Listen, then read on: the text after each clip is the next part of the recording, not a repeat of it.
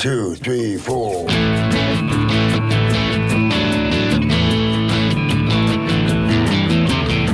You're listening to Felony Podcast with your host, Dave Dahl, on the Startup Radio Network. The Felony Podcast explores ex felons that have gone on to launch their own startups. We explore the ups, the downs, the behind the bar stories with these founders. Felony Podcast airs every Friday morning at 10 a.m. Pacific Time. My name is Mark Grimes, co founder of Startup Radio Network. Also with us in the studio, Dave's partner in crime, Ladd Justesen. And here's a man with a plan. Leader of the band. Buff and tanned. Dave, the killer bread man. Dahl. Hey, thanks, Bob Miller. That's our first uh, our first voiceover from Bob Miller, the the, the former amazing DJ here in Portland, uh, talk show host, now retired. Love Bob. Uh, so hey, welcome to the Felony Inc. podcast, live from downtown Portland, Oregon on a beautiful day in the great Pacific Northwest. I'm your host, a four time loser who finally found a way to win. I replaced what was becoming a habit of incarceration with education, medication, and eventually an honest occupation the creation of Dave's Killer Bread. But now I'm doing other cool stuff like playing music with my band, the Killer Granddaddies, collecting a shit ton of uh, tribal art, and trying like hell to keep up with my granddaughters who are growing up way too fast. Search Felony Inc. on your podcast app to hear previously recorded episodes of our podcast.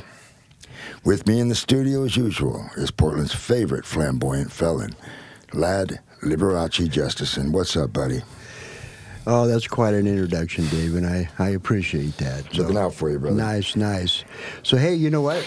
We got some cool stuff just happened uh, yesterday. We were down at Santiam uh, Correctional Institution in uh, in Salem, Oregon. We went into uh, business in a box. We got to meet all the the guys in there that were uh, starting new businesses and. uh, and yeah, actually starting businesses in prison, in prison. which is kind of a outrageous concept, isn't it? Yeah, it's crazy because you know, in order to get into that class, you actually have to have fifty bucks on your books, and then you have to give that to those guys so they can go down to the Secretary of State and file an official business for these guys. And most of these guys are artists. You know, they have some type of art Some that they're doing. Yeah, or crafts, jewelry. Um, crafts. And One guy, um, friend of ours' nephew, Lee Warren, uh, was on a program. His nephew is in there, and he does didn't even know that. airbrushing. Yeah. And he has an airbrush. They got all the tools in there for him, and uh, he does some airbrushing inside the institution. And they showed us a really cool um, uh, airbrushing that he did on a tank for one of the Oh, that's officers. his, that's his nephew? Yeah. Oh, that was great shit. That was really cool, man. Wow, you know, and how come none of that, uh, you know, stuff run off, or that talent ran off or rubbed off on Lee? I don't know. Well, he's a chef. I mean, well, nobody? Oh, he's a chef. Yeah, Yeah, his food. Give yeah, him a little credit. We'll talk a little bit about his food sometime because he does make some good food. hey, and I just want to mention that in studio today with us is our great friend, the owner and proprietor of Murder Inc. downtown Portland, Speaking of talented motherfuckers, Mark Gailey. Here he is. there he is, there on your screen if you're watching Facebook Live, and I recommend that you do because there are some handsome motherfuckers on the other end of that camera. I mean, that end, not this end. Uh, so, what else do we have? Oh, we're going to be doing, uh, the Granddaddies are going to be doing a fundraiser on the 7th or the 4th? It's the fourth. On the 4th uh, for MC'd, MC'd Thrift Store and Outreach. And last night, okay, and, and if you want to, you know, contribute to a great cause, uh, spend twenty dollars and come see us. And Trent Beaver, he's uh, look Trent Beaver up. He's cool. Um, come see us at this show and support, you know, addiction recovery. Yeah, you know, it was really cool last night, Dave. I was able to take Chelsea, who is uh, her and mom run that MC down there. Uh, I took her to uh, over to Discover African Art, your place, and was able to give her a tour of the facility. And I saw her in action last night. Did you? We stopped at a store. Uh, so I could get a pack of those dreaded smokes that I do. Oh, you smoke cigarettes? I do. Oh, I'm sorry. bastard. Okay. so anyway, we were there, and there was this gal out front who uh, obviously homeless, uh, doing, you know, obviously addicted to some type of drug. And there she was. Uh, she confronted this young lady, um, gave her her phone number so that uh, they could call, she could call them.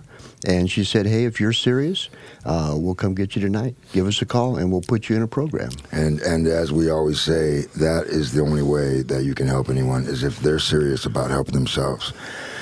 So, and we're not about enabling anyone, even Mark. You know, Mark's been a knucklehead lately too. I don't even want to get into it. Oh, it's all those girls. Yeah, yeah all those girls.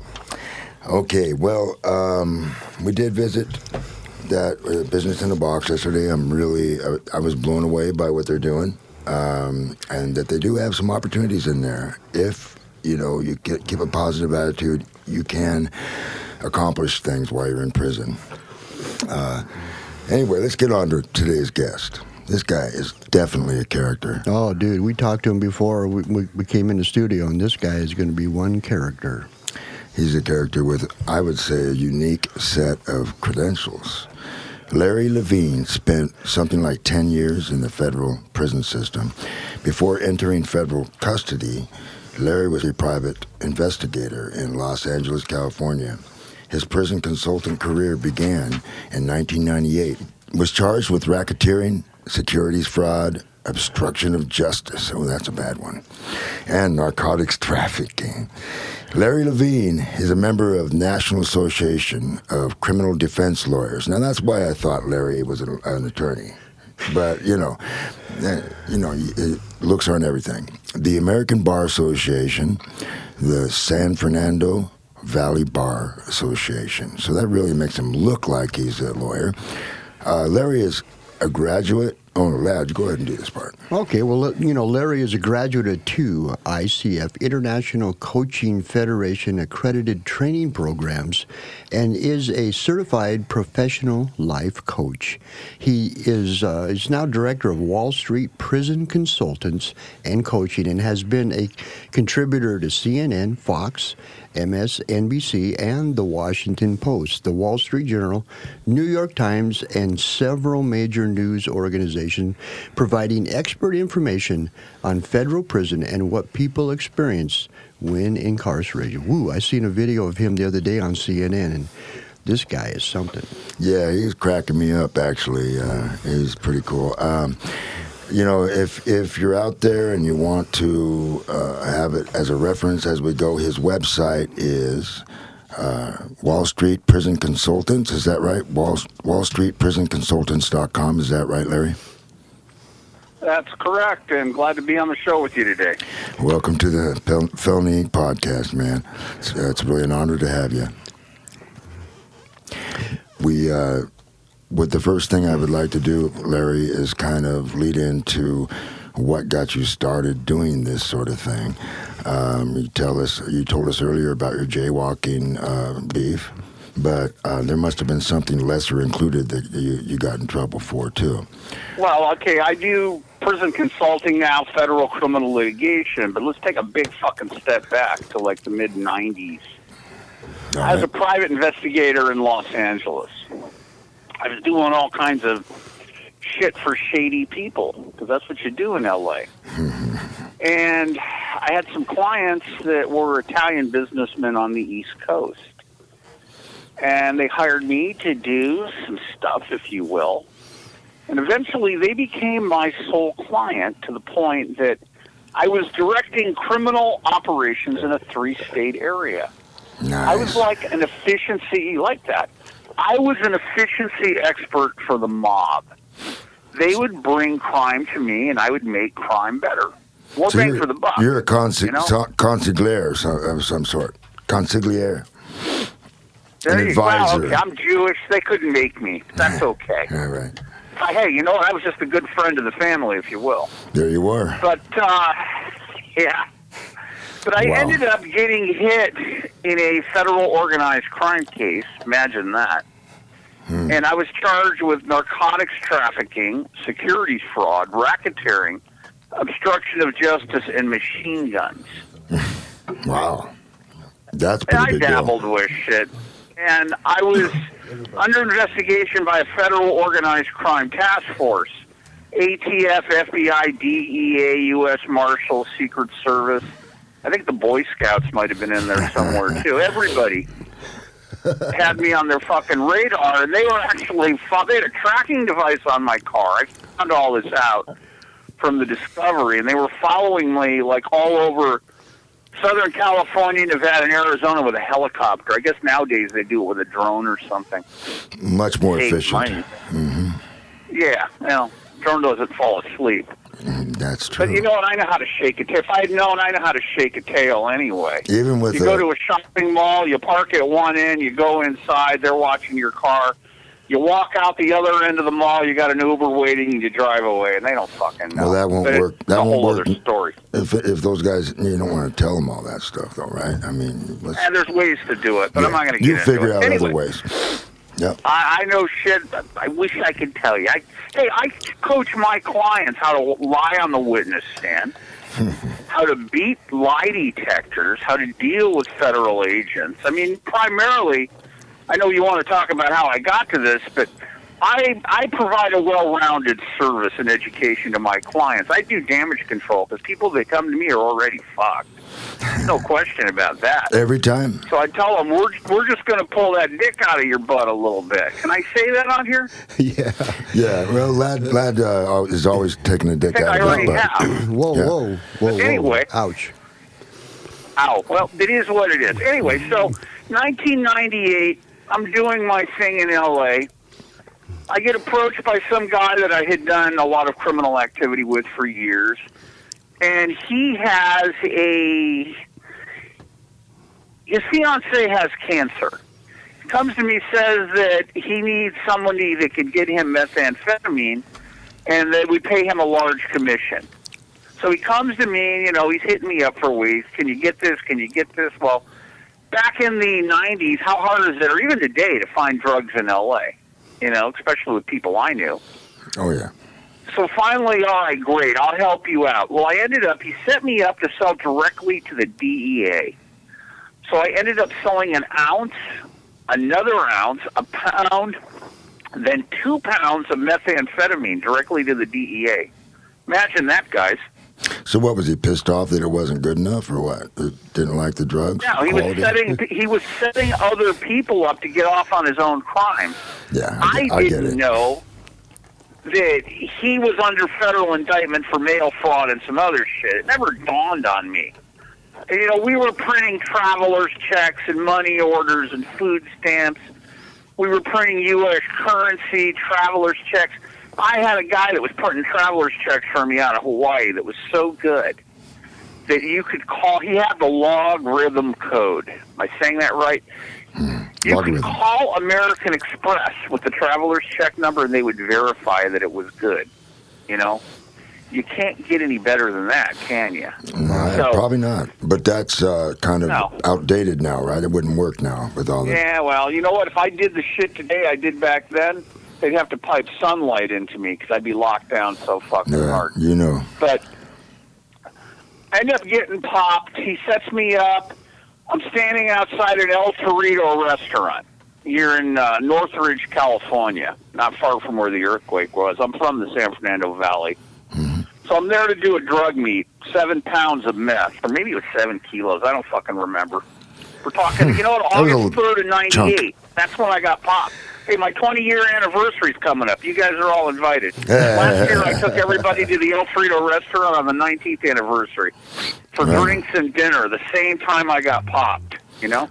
Right on. So- uh, I want to hear more about your business, but you, go ahead and finish your story about how you got Well, here. I'll get to that. Okay, Yeah. so he, I'm in the restaurant. He calls me, and I'm looking. Where the fuck is this guy? I come out of the restaurant. I see him waving across the parking lot, and all of a sudden he disappears. A few seconds later, I hear, "Put your hands in the air! Put your hands in the air!" About a hundred agents or whoever they were pop out from behind vehicles and they've got like machine guns and shotguns and pistols pointing and i'm looking around thinking wow something's going on here well i didn't know it was me that was going on so What did I just walk into? this- yeah well i'm looking around and I yell over, "Hey, are you talking to me?" And they yell, "Put your hands in the air!" I go, "Hey, you lower your weapons. I'm not going to hurt you. It's okay." Now they're not used to people doing this shit, you know. I wasn't really afraid. I didn't know what the fuck was going on. Who knows about conspiracy? I thought they had to catch you with like drugs and shit on you. Well, they don't. So they're doing the federal shuffle. They're taking like three steps forward and two steps back, and I'm just like looking at them. I don't put my hands in the air. I'm holding my arms out to the side. And I say, all right, none of you trigger happy motherfuckers are going to pull the fucking trigger on me. I'm going to slowly get on the ground. But I want you to approach me very carefully. Do you understand what I'm saying? So I like took control of the situation like right then and there. So they all rush over to me, right? And I'm on the ground. They've got to do their theatrics, and they've all got their cute little windbreakers on that have the initials of their agency and their, inter- you know, they're they're talking to each other by first name, and that's important that they're doing that because I'm I'm memorizing everything. This cocksucker says to me, "Do you know who we are?" And I said, "Well, like from the looks of it, you're part of some federal law enforcement task force."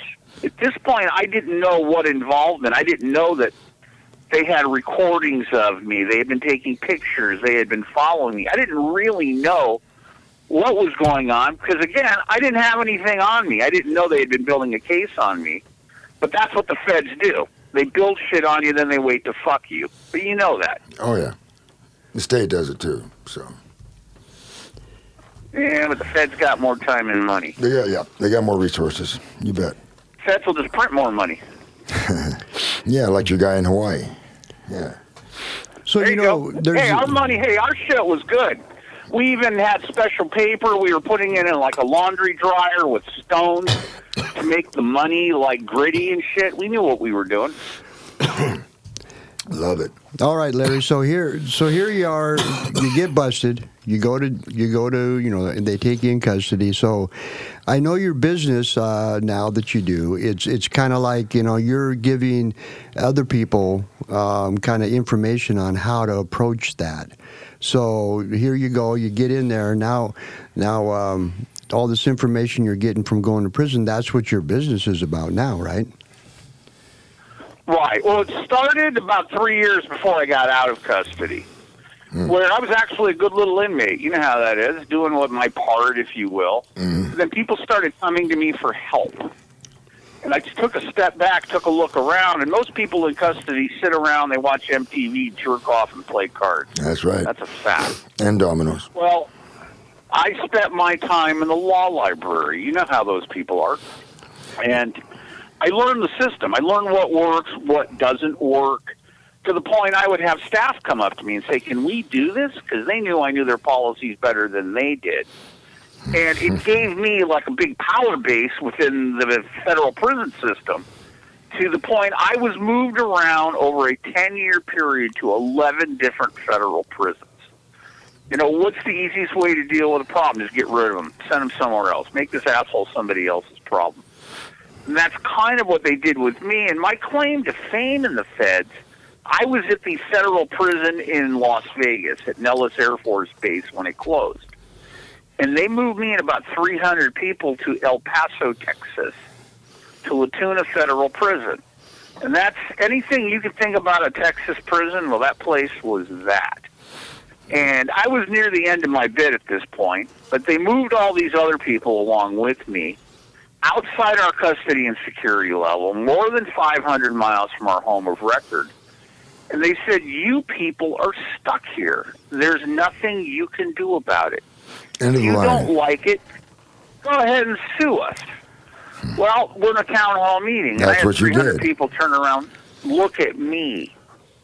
And I just smiled. Okay, well, about three weeks later, oh, here's your 91 page class action lawsuit, assholes. I filed a federal class action habeas on behalf of everybody. You guys asked that? for it. You asked for it. You got it. Well, it, later they asked me, why did you do this? Well, I pointed to this case manager. No, she was a unit manager. I some dyke bitch. I said, well, this wasn't my idea. This was her idea. She said, we didn't like it. Go ahead and sue them. Oh, here you go. Well, this really lit them up. And I was, uh, shit, I made the news while I was in prison. Associated Press, El Paso Times, Houston Chronicle. I mean, it's uh, something completely different. I was guess. everywhere. Wow, it's a great. This is a great story already, but uh, we had to take one quick break. Ladd, go for it. Here we go. CPA dudes, where accounting is never boring. Their price is not based on time. Instead, customers decide what to pay them. They don't charge you for sending invoices, phone calls, emails, text, or meetings. They just get the damn job done. And you can find them at cpadudes.com slash startup radio. Wow, Ladd, you're getting better and better at that, son. What do you think, huh? Not bad. What do you think, Larry? Well, you know, if you drifted like this, got into your radio voice, you could say, Hi, we're live here on the air with the Felony Podcast. Today we're going to talk about this company. No, you sounded good. That's So my I, radio voice. I do that. I, it's hey there, groovy guys and gals. Come on down to the Look Like Dave contest. Yeah. Look uh, like Dave podcast today. Today we're going to be giving away a new car with Dave if you could answer three simple questions. unfortunately, nobody knows the answers to those questions. And nobody. Hey, you people, uh, your listeners should join. I'm going to be doing my crime. What am I doing today? Street Justice with Larry Levine on BBM Global out of New York. Um, right. you can find that. Yeah, I do my show every Friday. It's a two-hour show, Wow. And I have people call in and we argue about shit, talk about crime, things that are going on in the news. Uh, shit, a couple weeks ago, I had 12 people call in at the same time, just jumping into each other's shit. and I That's had gotta be several thousand people listening in on that show. I might have See, to I like one of those to. guys. I encourage dissension. Absolutely. I want to let people get their message out. I want people to argue. You get that shit out. I guess I'm just kind of like I'm It's kind all of like about an asshole. It's all about making a difference. It's, it's all in the name of making a difference, you know. So Hey, you know what? It's like I get all these motherfuckers calling me that need help. They're going into custody. Are we still live? yeah, very live. Oh, all right. I get these people call me that need help, and I get the child molesters. You ever get the chomos call you need Yeah. help with something? Yeah, Ladd's always calling me. Uh, Yeah, well, what I do is I tell them, well, you know, it's not really much I could do for you, but I'm going to give you some free advice. What you need to do is pray. Because Mm-hmm. you're going to get beat up every fucking day. now, you know, second. that's not really true. They're really not. no, but we wanted to But I think tell that. them that. I want them to go in there scared, so maybe they'll like commit suicide or something. Well, you know, they're, that's most- my way of they're mostly back to the protected. community. They're mostly protected. But listen, but here's the deal. I'm uh, I got to I got to interject that I believe uh, I'm one of those people that is all about looking at the glass half full. So I uh, like to espouse that you know I've seen child molesters change their ways. Um, you know, I used to be one of the many and uh, of the majority of inmates who looked down upon them and found them to be, you know, ridiculed them, and some some people even uh, went into their cells and stole from them and beat them up. Uh, I wasn't one of those guys, but I you know, I've gotten over the judgment. I don't judge people anymore because You I know look what? at myself. You're into what we call, re- Dave, you're into redemption now. That's right. And because of my redemption, because of my turnaround, I was able to uh, create a product that was very successful. Um, and I couldn't have done it any other way. So that's that's my story. But that, we're not talking my story right now. Uh, your opinion is is what we're what we're all about. Not to, your your history, your experience, and your opinions are are very valuable. Yeah, so Larry, here here's where you know. So you're in there, you're filing lawsuits, you're doing all this kind of stuff in there. So what was the point where you kind of said, you know what, I can make a business out of this? wasn't my idea. It was all the other inmates' idea. People coming to me like, "Wow, I wish I'd have met you before I came in, and you could have worked with me and worked with my lawyer." And I'm thinking, "Well, shit, I could turn this into a business." That's So- all. Matter of fact, I fucking will. The prison system. Check this out. They try to release me six months early just to get rid of me, right? Because I'm a fucking thorn in their side. And I tell these motherfuckers, I'm not leaving. I'm staying, and I am going to screw you fucking people right to the last minute. Matter of fact, I'm going to tell you step by step how I'm doing it, and there's nothing you can do to stop me, nothing at all. And I did, right to the last fucking minute, because I knew that I was going to be running this business when I got out. Now, when you guys got released, you got gate money, didn't you? Did you get anything? They give you your little check or something? No, Nope. didn't get shit. But I did have. I think I had a few bucks left over from working. Uh, Well, they hey, they tried to give me total of three dollars and fifty cents when I got out. That was my gate money. yeah, a cup of coffee. And I told this, I told this cocksucker in R and D, this lieutenant, said, you know, I'm sorry, I'm not authorized to accept your funds. He's like, looking at me, you're what? I said, I'm not authorized to accept your money. And he goes, well, you have to take the money. If you don't take the money, we don't have to release you. And I stood up and I got nose to nose with this son of a bitch. And I pointed to the clock. It was like two o'clock. I said, see that fucking clock?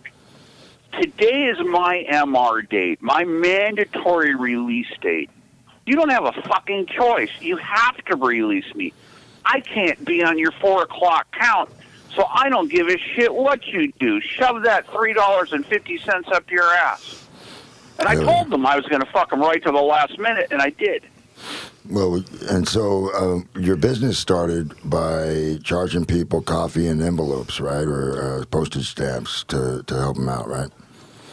Or was it? Well, that's when you're in custody. yeah, I mean, I was like running part of the black market where people were paying me with cigarettes, postage stamps, uh, packs of mackerel, coffee. They don't have cigarettes anymore, and they're away from postage stamps now. It's metered mail. But that was like the currency inside. When you were in the state, you were what in the uh, Oregon DOC? yeah, part of the time. What was the currency in there? Well, uh, over the years, I mean, with all the different sentences I did, um, in the 80s it was cigarettes, uh, then it was um, coffee and uh, Yeah, envelopes. and envelopes. Uh, pretty much was envelopes and coffee toward the end there. Yeah. And that was in the early Right. 2000s. Well, I would also do. I did a lot of legal work for people inside, people that were going through divorces. They had custody issues, child support. I would get people out early. I would do habeas corpuses, motions to vacate correct sentences. I guess all I'm inside. I'm getting people transfers. I'm getting people medical care. So I'm really like prepping myself for my business before I get out. Now, when I would hit an institution, I would buy like a set of items at the commissary, and I would have a receipt for all this shit because they would come by and check your stuff out to make sure that you really had a receipt for stuff. You know that you weren't running a business, that you weren't stealing from people. So I'd buy all this crap when I got somewhere. I'd keep the receipt, and then when people would, I'd do legal work for people. I would just have them replace the items that I already had Makes sense. and it drove the cops nuts because they couldn't figure it out. It's like, well, we know he's doing something, but here it is. So I had my game on while I was on the inside, and I started just about before I got out. They uh, put me on Con Air. You guys ever fly Con Air? Yes, a couple times. Yeah, there was. Uh, isn't that fun? The way, what was, where did you pick it up at? I uh, see. The first time was from Detroit, Michigan, to Portland. I got arrested in Detroit, and the second time from Portland to um, Logan Airport in Boston. Did you ever uh, do a layover in Oklahoma City at the transfer center? No. It's an airport run by the federal prison system. It's actually pretty cool. Where you walk off the plane, just like you're at the fucking airport, because the prison is right there on the runway almost. You walk off the jetway from the plane right into the prison, and they unshackle you and shit. So I'm like, I'm the first one in my family to fly on Con Air. Anyway, so they move me out of they give me a three day bus ride out of El Paso. This is near the end of my bit. This is where this all starts.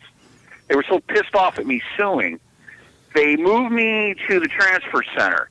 They put me on a, a federal prison transport bus. You ever been on one of these? Not a Fed, It goes yeah. through several states. It stops in every little fucking county jail and prison, dropping people off, picking people up, and you're you're handcuffed, you're belly chained, you know, black box, the whole nine yards. Sweet. Eating Gainsburgers and donkey dicks, whatever they decide to feed you. so We know. they pull me into Oklahoma City. At this point, uh, Fox News wants to talk to me, but they're moving me around to hide me from the news media. They don't want the news media to get to me. You know, at that point, Timothy McVeigh hadn't been given the golden needle yet, or whatever he got. They were able to get in and talk to Timothy McVeigh that blew up a building, but they couldn't come in and talk to me because I was considered a threat to the system, the running of the system.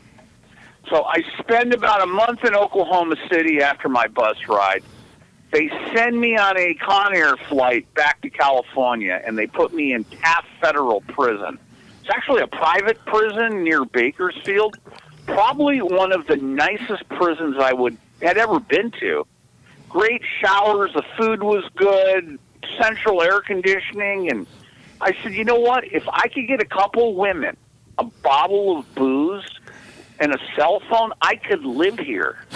This is wonderful. This is like fucking paradise. What if it was just one And- woman? Could you could you get by with just one? Well, you know what? I would um if she colored her hair and changed her outfit, maybe Every once in a while, yeah. Yes, there you Yeah. go. There you go. You know, because some of the you know the staff members they had in these places, these chicks were so ugly that they would have to pay me to do them. wow. Hey, remember that escape? Remember the escape out of New York three uh, about three years ago? The guys that escaped, Matt and Sweat. I missed that. I think. Yo, how could you fucking miss that, Dave? this was big news. The two killers that escaped, they had a massive multi-state manhunt for these guys.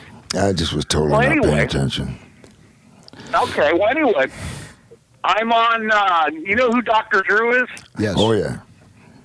Okay, so we've got a common ground now. We can both know something together. All right. Yeah. So I'm going on the news and I'm talking about the staff member that helped this these guys. I don't know who it is, but I described what her age would be, what she would look like, and what her relationship would be. I called it right down to a T. Dr. Drew said I was Nostradamus because I was predicting the future, it came out exactly what I was what I was saying to the point the FBI gets a hold of me and says, We need you to stop going on the air because you're interfering with our investigation. Now, I'm just doing this shit off the top of my head because I know the system. I know the mentality of the staff. You saw sexual relationships between inmates and staff, didn't you? Sure. Oh yeah. What were the, the women? What did the women generally look like? They were ugly as hell. They look like lads. fat and ugly and dumpy because on the outside nobody give them a second look, but on the inside they're like a princess. Yeah. So anyway, every one of them had a face they for moved radio. Move me back to California. I'm over at Taft. I'm helping people, and that's where I eventually get released from. They send me to a halfway house in L.A. Actually, in Hollywood, Western and Sunset, where all the crack whores are and drug dealers and shit. What a place to put a halfway house, huh? and I'm still in custody. I'm driving every day out to the San Fernando Valley. I'm working at a friend's business. I got a computer on my desk. So, you know, I hadn't been on, you know, last thing I'd done was Windows 95. The internet was a whole new world to me. So I start building my first website, American Prison Consultants. Thought it was a cool name. I get that site up and running. The BOP, the Federal Bureau of Prisons, finds out about it. I don't know about Google or search engines or anything Not yet, huh? and I get indexed. Now I'm still in custody. So they send the marshals out to violate me for running a business. Check this out. Running a business while you're in custody. And I said, Well, you people told me to prepare for my release, so this is what I'm going to do. Matter of fact, I put this on all my paperwork. You know how you fill shit out and they never bother to read what you're putting on paper? Well, this is what happened here. I told them exactly what I was doing. Nobody ever looked at it.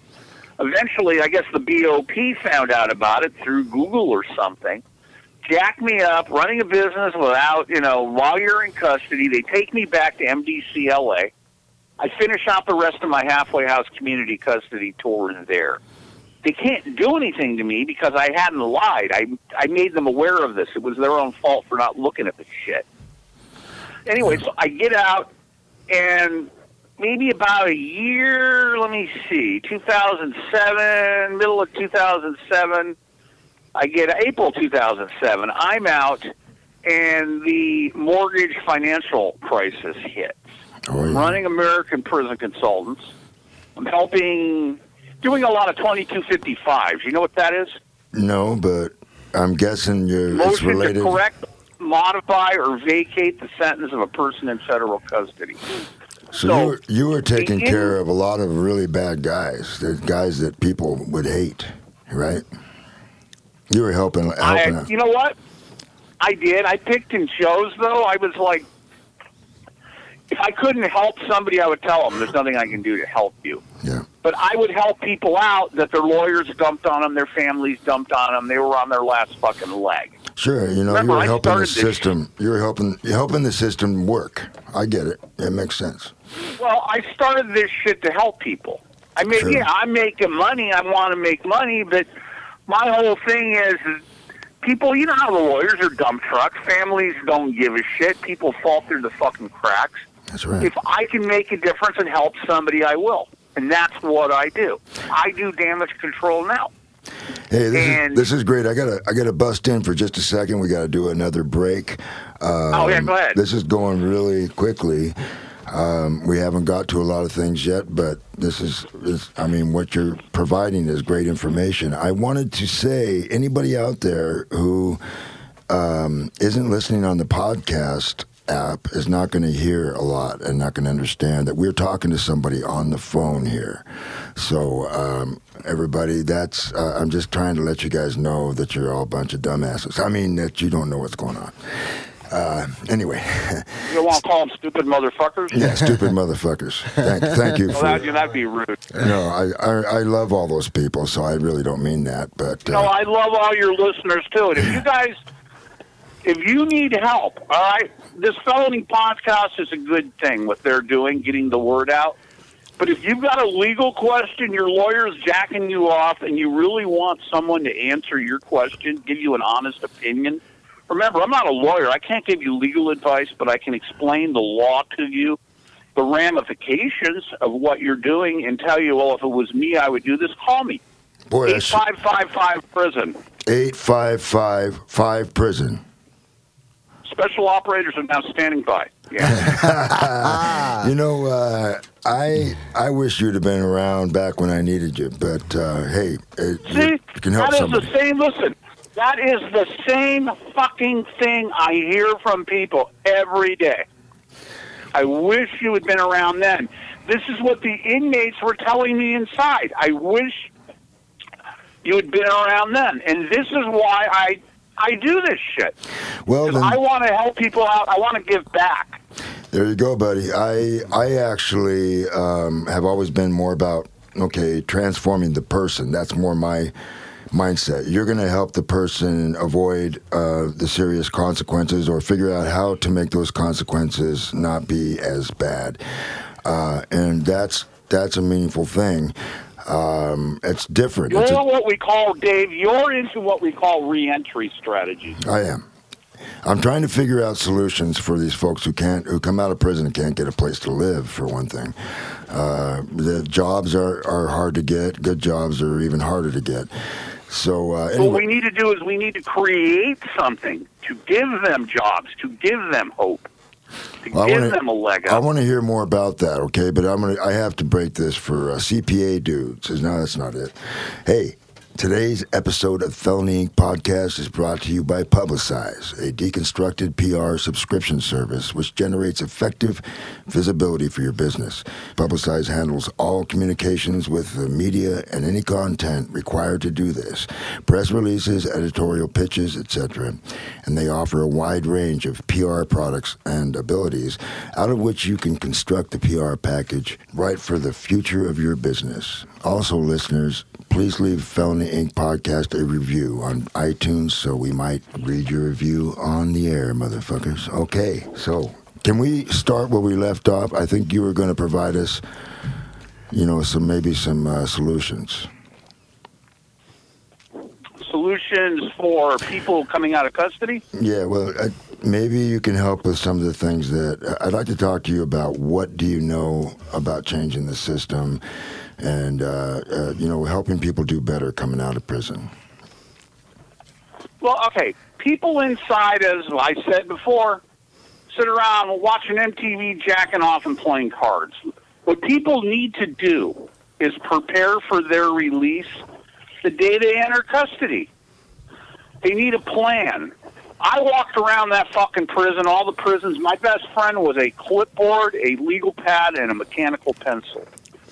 That I was always thinking, I'm always thinking now, hmm. looking for opportunity. Remember that I had a prison psychiatrist say that I treated the prison system like it was my own personal adult amusement park. That hmm. I just had such a great time in there. I didn't have any fucking responsibility, not really. You know, uh, when I was in Lompoc, California, I was getting paid seven hundred dollars a month by the prison system. I was the highest paid inmate out of about four thousand people. Worked for the commissary trust fund. Gave me a lot of juice. Got caught up in a political beef between staff members. You know who the staff hates more than the inmates? They hate each other. I was doing too much of the staff's work. They weren't doing enough of their own. I had medical limitations. So this son of a bitch fucks me to fuck some other staff. I bring in eight U.S. senators, five congressmen, the FBI, and internal affairs. Said, all right, motherfucker, you just violated my rights, and you did it under color of authority. Matter of fact, here's where you are in the U.S. sentencing guidelines. so at that point, that you like that, huh? Yeah, they I didn't did. like I it very turned much. around on them. yeah. they're all criminals anyway. Hey, Right? they gave me a listen. These fuckers gave me a plane ticket, gave me a furlough, and said, "Just leave, just go." By the way, they I released want to me. I want to qualify that last statement I made. I, I've met some really great corrections officers, so that I did move too. on. Yeah, but Hey, I've also met some really fucking, fucked up ones. I've got them on my Facebook page. I've got former prison and active prison staff from the feds I met. Think the shit I do is wonderful. They hate the system and it needs change, and they know that I'll help bring change about. But point I'm trying to make that while I'm in custody, I'm thinking and I'm planning. You have an opportunity when you're locked up that you don't have when you're on the street. You got no bills to pay. You've got paid housing, medical. You've got food. You got to do some stupid little job. Well, okay, you got to do that on the outside anyway. Well, a lot of people don't Point is, realize you when know- a lot of people don't realize when they get out, it actually gets harder. Well, it does. It's easier. I tell my clients going in, don't tell your family how, don't tell them how easy it is on the inside because they're struggling on the outside. They don't want to hear how you're sitting around watching MTV, sipping cappuccino and uh, playing volleyball. Well, that's right, and you and you made a point last night about how uh, the worst thing is just how boring it is to do time. Uh, for the most part, that's what happens. It's it's really boring. It can be very depressing, and uh, you you, you Groundhog talked Day. about that. Yeah, it's Groundhog Day over and over again. And I mean, until you realize that you can do something with your time, besides you know sit around playing cards. Uh, you know, I mean, working out's great. It's a good thing. There's certain things you can do as you go, and then Well, you have, listen, you have that downtime that society doesn't have. right, Or take advantage. you don't have the pressures. You can think and you can plan, and you're going to meet people. You know this, both of you. Mm-hmm. You're going to meet people you wouldn't normally meet, and they're not all bad people. It's just people that made poor decisions. You think Bernie Madoff said when he was born, "Hey, I'm going to go rip a few billion dollars off"? No, he got into a bind on something. Got in a little too deep. He cut some corners, and it spun out of control. I don't believe he started with malicious intent. Well, how, did, like how that. did his prison time go? I, I saw you talking about it last night before you went in. How did how has, has his prison time gone for him? Uh, You you cut out. What was your question? Well, um, Bernie Madoff, how did he do in prison, or how has he done in prison? I don't even know if he's still around. He's done actually pretty well. He's working, or he's been working, or has worked in the commissary. He's at a he's at Butner. He's never getting out. That's for sure.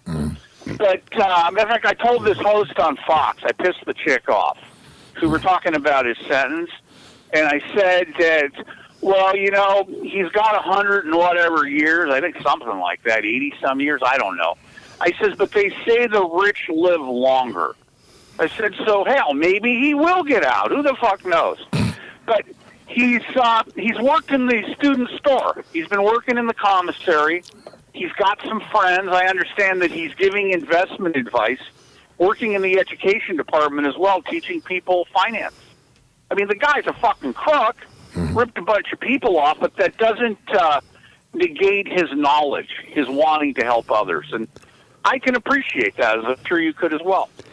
So you know, um, Larry, that's a point that I'd like to, to get get to, and that is, you know, now that your your business, um, while you were in there, of course, you were helping these guys get out, but now part of your business is advising these guys that are going to prison on what to expect and all that stuff. And can you give us an idea about that? And I'd also, I'm curious about some of your high profile clients, if you could tell us a little bit about them.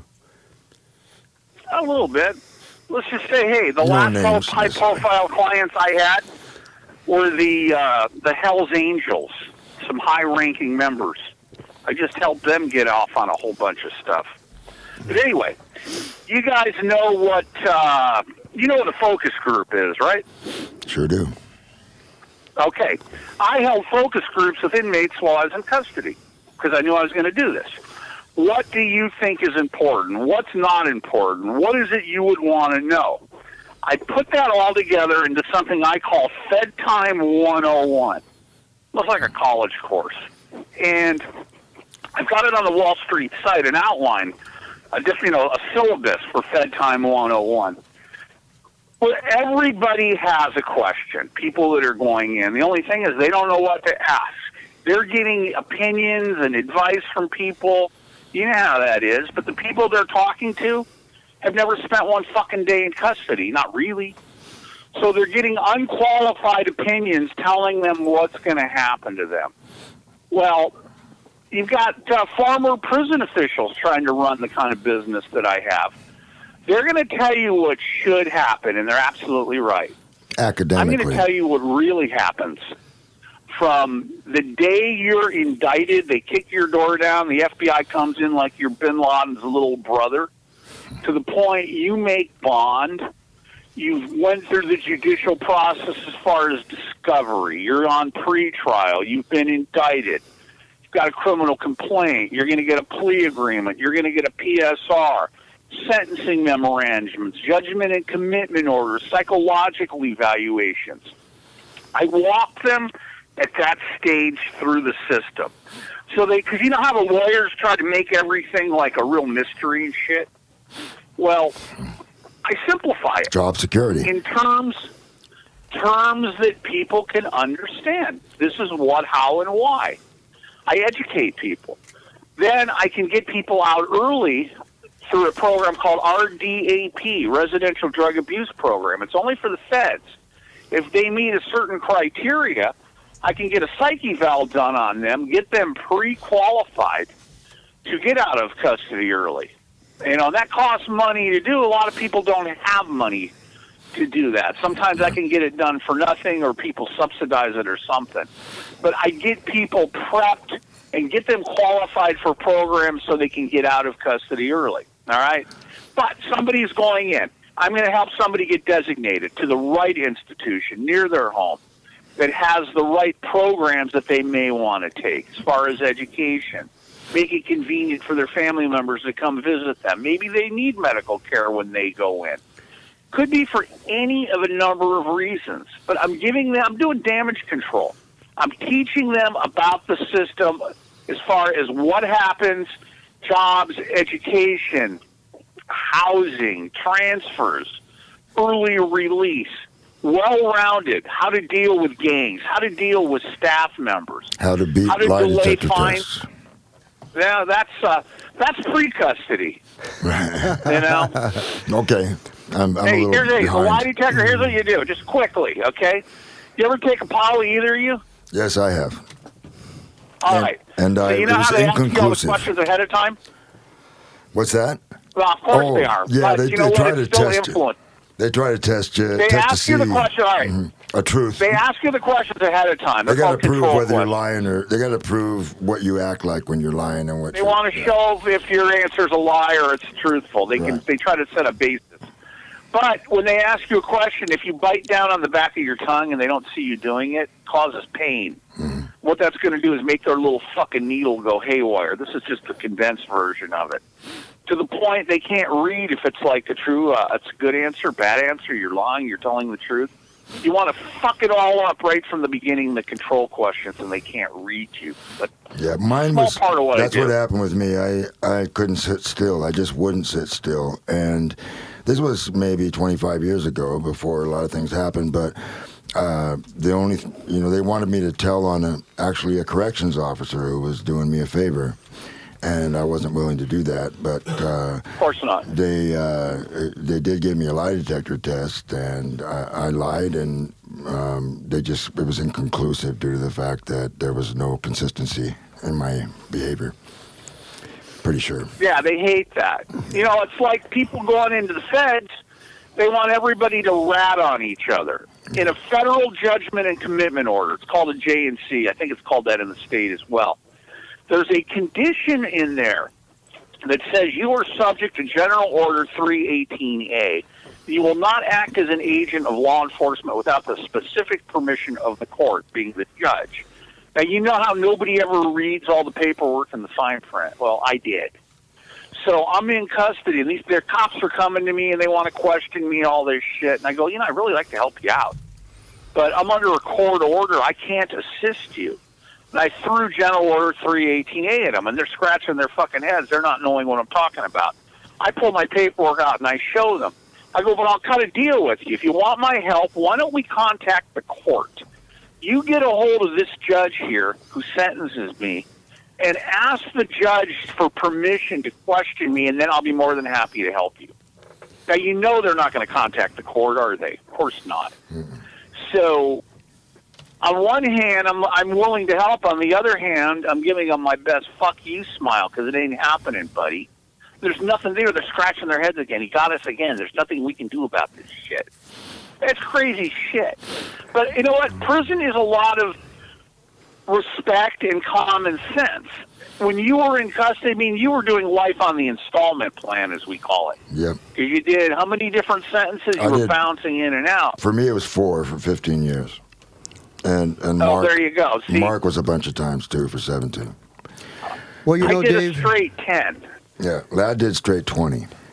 Yeah, and you know, you know, Dave, we're getting to the end of this uh, the segment, but I'd like to ask Larry one more question, and that is simply, Larry. I know that this is a business for you. I know um, from talking to you that you're a hustler. You've been a hustler your whole life, but on uh, the other side of it um, is part of what you do here um, because you have a heart for these guys because you've been through the same thing. That's why I started it to begin with. I want to help people, people that can't get, kind of like the A team. Remember that when you have no one else to turn to? Fucking call me. I'll give you my opinion, and I have a qualified opinion. This is why the news media calls me for everything, because my opinion counts. They want to know. I'm not going to give you a fucking hand job, tell you what you want to hear, and steal your fucking money. I care. I talk to family members of people inside all the time. Don't charge them a fucking dime, because I'm not going to see people get railroaded. Not on my fucking watch. Well, Larry, uh, I, I already know somebody that can really use your help, and I, I'm going to send him your way. Um, and uh, you know what? We got to move on. We got to finish this. Larry, is there one more quick sentence you can say it all in? You want to close on me? Yeah, I you have know to. what? I'm here. I'm here to help. You know how to get a hold of me. Keep listening to the Felony Podcast. These guys are doing a great job. I'm happy to be on their team and help out in any way that I can. And just remember that if you get popped and you get arrested and they advise you of your right to remain silent, keep your fucking mouth shut. if you don't know the answer to something, solid advice. And, uh, if you don't know, listen. If you don't know the fucking answer to something, say you don't know. Do not lie because if you lie and you get caught, and you will, they are going to hit you with perjury. They're going to hit you with obstruction of justice. Best thing to do, you have the right to remain silent. You keep your fucking mouth shut. Good Great. words of advice. everybody, Wall Street, Wall Street prisonconsultants.com. And that's Larry Levine. I want to thank you so much for being on the show, Larry. Uh, next week. Hey, anytime, guys. All right. We're going to have you on again because uh, if you'll do it, because we didn't hardly even get started. Sure. Next week's guest is Kelly Raths, R A T H S, a chaplain in the Oregon prison system. Ladd, that's right up your alley, isn't it? That's right. Ladd would have been a chaplain if they they would have let him. Join us this and every week live at 10 a.m. Pacific Time at startupradionetwork.com. And if you don't join us live, we may visit your house late at night when you're least expecting it and make you listen. Breaking and entering Ladd's ass. This will be full on breaking and listening. Oh, for Pete's sakes. And coming up after the break is Latino Founder Hour with your host, Edgar Navas and Claudia Cardenas. The podcast is usually in Spanish, so que pasa con mis hermanas y hermanas? Yeah, nice try. Butchered that one. I did. You're listening to the Startup Radio Network. Listen, learn, launch. 10% of our gross revenue goes directly to women entrepreneurs in developing countries around the world through Kiva's microfinance program.